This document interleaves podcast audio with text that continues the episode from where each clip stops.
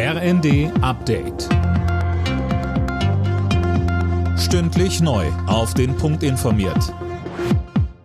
Ich bin Gisa Weber. Guten Tag. Das Kartellamt soll angesichts der hohen Benzinpreise trotz Tankrabatt mehr Macht bekommen. Das geht aus einem Positionspapier aus dem Wirtschaftsministerium von Robert Habeck hervor. Einzelheiten von Lukas Auer. Das Kartellamt soll bei den Mineralölkonzernen die Gewinne abschöpfen können, ohne dass die Preisabsprache konkret nachgewiesen werden muss. Ein wettbewerbswidriges Verhalten soll dann reichen. Habeck sagte dem Spiegel, es sei das eingetreten, wovor Experten gewarnt hätten. Der Tankrabatt werde von den Konzernen eingestrichen und bei den Autofahrern komme so gut wie nichts an.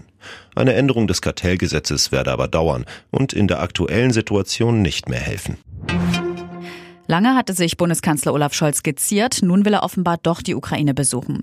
Wie die Bild am Sonntag berichtet, plant er zusammen mit Frankreichs Präsidenten Macron sowie dem italienischen Ministerpräsidenten Draghi nach Kiew zu reisen.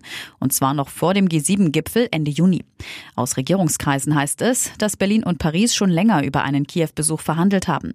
Zusammen mit Draghi wollen Schulz und Macron mit ihrer Reise demnach ein Zeichen der europäischen Einigkeit setzen. Ein Pflichtdienstjahr für junge Menschen, wie von Bundespräsident Steinmeier ins Gespräch gebracht, ist von Bundesfamilienministerin Paus zurückgewiesen worden.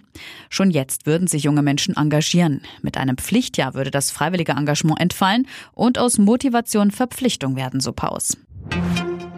Das zweite Wochenende in Folge mit dem 9-Euro-Ticket sind die Nahverkehrszüge vor allem an den Küsten rappelvoll.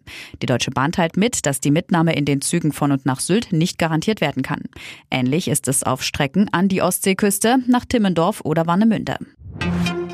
Und der Blick zur Formel 1. Da feiert Red Bull einen Doppelsieg beim großen Preis von Aserbaidschan.